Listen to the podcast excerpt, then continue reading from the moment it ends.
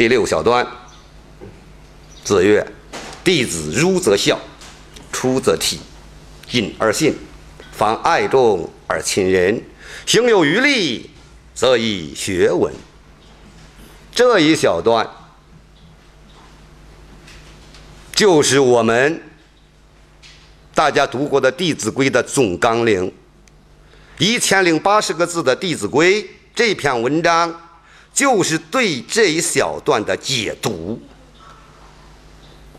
所以有些人没有读过古书啊，就认为《弟子规》就是中国传统文化，可以也可以把它说是把它说成是中国传统文化的代表，那有点过誉，有点过誉。它是启蒙读本，《弟子规》，清代李毓秀先生为了教好他的私塾学生。啊，把《论语》里边的第六小段，用顺口溜的形式，啊，把它编出来一篇文章，作为学生的启蒙读物，后来成为了广为流传的《弟子规》。弟子的规矩嘛，吃，吃鬼。这个弟子，这个地方说：“弟子入则孝。弟子第一，未成年人。它的狭义，未成年人成弟子。弟和子都小啊，弟弟没有哥哥大，儿子没有父亲大，所以叫弟子。凡指年轻人、未成年人，这第一层意思。第二层意思。”人在没有成圣之前，都叫弟子。我们讲蒙卦的时候，《易经》的第四卦蒙卦的时候，专门讲过，一个人和他们同盟啊，启蒙，一个人没有成为圣贤，严格来说，成为圣人，都在开启自己的愚蒙，都在发蒙、开蒙、启蒙，都处于困蒙的阶段。那而一个人在没有成为圣人之前，都是弟子。所以当年佛陀说法，四十九年说法，他老弟子很多哟。啊，大家舍尊者跟他的时候都七八十岁了，啊，那也自称是弟子啊，弟子。所以说。这段话，无论是成年人还是未成年人，都应该学习和遵守。这是为什么当前《弟子规》推崇广泛啊的一个原因。因为这里边所说的话，人们做不到了，做不到了。第一是入则孝，入在家里边。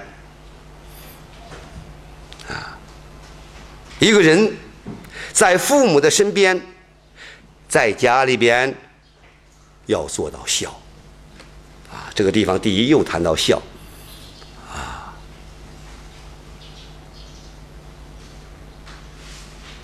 啊，出则弟，就离开父母啊，没有在父母身边，与自己的兄弟姐妹乃至个。朋友一定要遵循悌道，就是年小的、年龄小的要尊重恭敬年龄长的，谨而信，做事要谨慎、谦谨、小心，要诚信，凡爱众要广泛的爱护大众。就是自己的爱心要扩充，广泛的去爱，而亲人要亲近有仁德的人，亲近好人，亲近善人，善人则亲近之，助德行与身心；恶人则远避之，度灾殃于眉睫。为为什么我们要亲善人呢？亲近善人，亲近啊有仁德的人呢？能够益助我们的身心呐。对自己的道德修养，乃至在日常生活当中，他是个好人呐。谁不愿意交好人呢？有几个人愿意和恶人交啊？说善人要亲近之，他能助养啊我们的道德，能够涵养我们的身心，助德行于身心。恶人呢？恶人则远避之，都知道他是个小混混，道德不好啊，没有德行，没有修养，没有孝心，巧言令色。公西谄媚，他是个小人，而且好栽赃别人、陷害别人，是个恶人，要远避他。在我们教化不了他的时候，要远避他。为什么要远避他呢？杜栽养与媒介，防伪杜渐，杜预防的意思，杜绝的意思。不要让祸患来到我们的面前。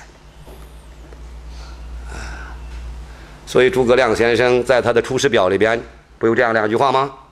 亲贤人，啊，远小人，啊，此先汉所以兴隆也。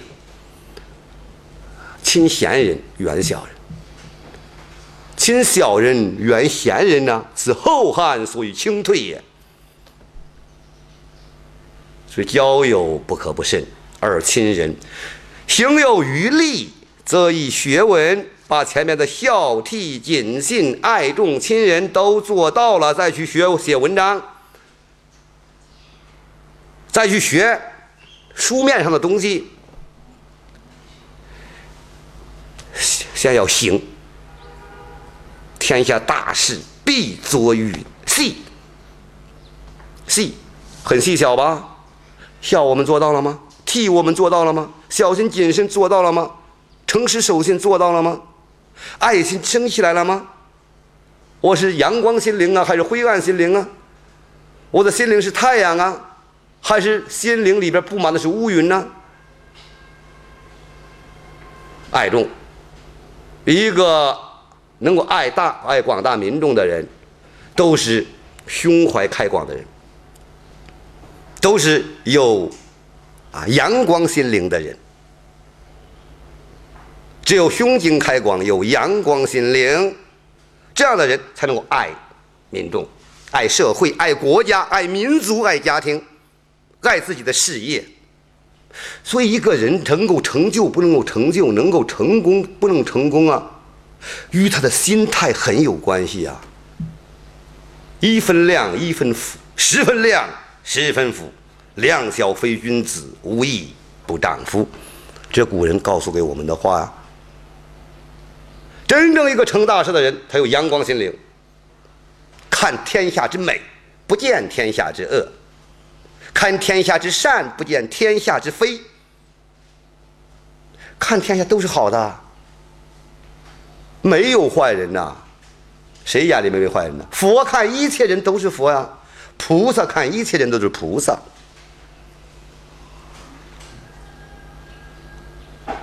所以我常说那两句话：一个阳光心灵的人，看到的是乌云背后的太阳；一个灰暗心灵的人，看到的是阳光下边的乌云。这一句话是很有哲理的，就是一个人有阳光心态，即使今天的乌云啊遮日，但是他知道。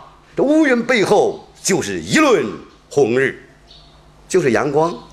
而一个心灵灰暗的人呢，他看即使是皓月皓日当空，哎呀，他观想皓日当空下边都是层层乌云。所以一个人要想有福，怎么有福报？怎么开智慧？开心，要开心。因为说我这一段不开心，什么叫开心呢？开心不开心？心灵之门不开，当然你不开心了。打开久闭的心扉，点亮智慧的心灯，用心灵去感悟经典中的智慧，用脚步去丈量丈丈量漫漫的人生旅程。那么我们就能够爱众，就能够亲人，这些做到了，行有余力，还有力量，还有精力，还有体力，还有脑力，怎么样啊？再去学文，下有文字、文章、文化，再去学这些东西。现在的孩子从小也刚开始到幼儿园，让他背诵东西，前面的做到了吗？没有啊，所以不能够成人。一个人先别说成功和成才，首先要成人。什么叫成人呢？我们《论语》会一步一步往下边讲，专门有成人的标准。成人首先把孝悌谨信、爱众亲人做到，这是根基。成人了才能够成才，成才才能够成功。所以很多读。硕士、博士啊，读到成人都没有成，读书有什么用呢？没有什么用。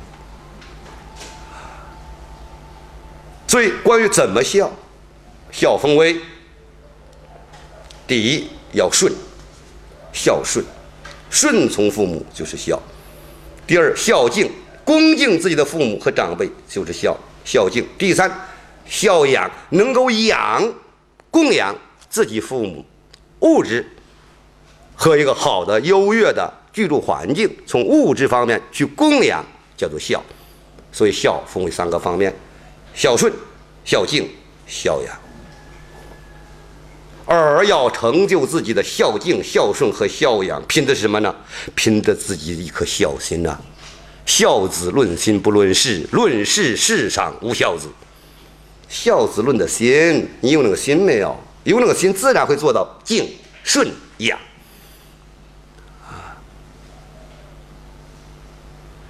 成能有这一个笃诚真诚的孝心，那么就圆满了我们的孝道。孝是有道的，孝是有道的啊。用一颗孝心做到了孝敬、孝顺、孝养，那么就圆满了我们人生的孝道，人生的孝道。圆满了人生的孝道，叫做孝子、孝女。做孝子不容易，所以现在所谓的很多表彰那些啊，什么全国一个这个这个这个特别孝啊，他是在一个方面，不过就照顾了自己父母的那种物质生活而已，那叫孝子吗？差异还差得很多。敬，一我们一步要慢慢讲，要敬，要恭敬，要尊敬。要顺呐，这对父母的心老不顺啊，心里边别扭，他不顺。我们要反思自己，我们做儿女，那自己没有做到孝，孝父母就顺了，他就顺心如意了。这个顺有两层意思：第一，孩子们要顺从自己的父母；第二，让父母的心情顺畅，那叫孝顺。